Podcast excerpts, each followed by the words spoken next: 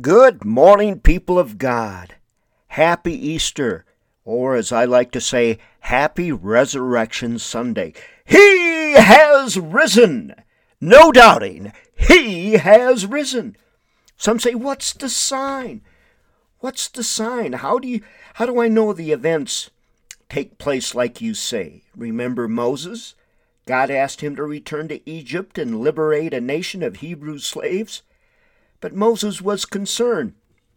He had a police record, plus an Egyptian tyrant on the throne.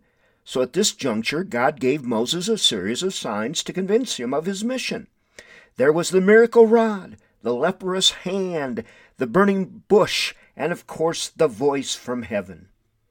A doubting world, my friends, cries out for a sign. We dare not gamble everything we are on hunches and superstition.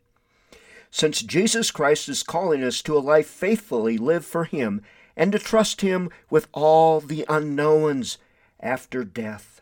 He may place upon us a burden to die a martyr in some forgotten jungle or turn the other cheek to a vicious enemy. To the one who jealously calls for total submission and surrender, we dare not accept to just some idea or some childish thought. So our wonderful Savior and Almighty God gives us reassurance as to a sign. Remember what Jesus said to those who were asking a sign of Him Destroy this temple, and in three days I will raise it up. He also said, An evil and adulterous generation seeks after a sign, and no sign shall be given, but the sign of the prophet Jonas. For as Jonas was three days and three nights in the belly of the whale, so shall the Son of Man be three days and three nights in the heart of the earth. Therefore, my friends, as we celebrate Easter, or better known as Resurrection Day, is deemed sufficient by the Judge of heaven to convince rational men that Jesus is who he claimed to be.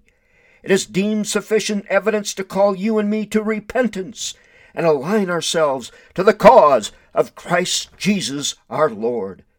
Paul reminds us in 1 Corinthians 15 and verse 14 that if Christ has not been raised, our preaching is vain, and your faith is also vain. So, my friend, this historical fact, the resurrection of Jesus Christ, has convinced honest skeptics and strengthened Christians' faith. Someone once said that dishonest skeptics will not believe even though one who rises from the dead. So, therefore, my friends, the sign of the resurrection directs everyone down the path to eternal life. My friends, as we go forth here in 2022, please tell everyone about Jesus. Jesus. As we look at Matthew 28, verse 5 through 7, the angel said to the woman, Do not be afraid, for I know that you are looking for Jesus who was crucified.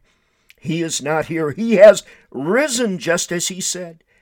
Come and see the place where he lay. Now go quickly and tell his disciples, He has risen from the dead and is going ahead of you into Galilee. There you will see him. Why seek you the living among the dead? He is not here, for he has risen.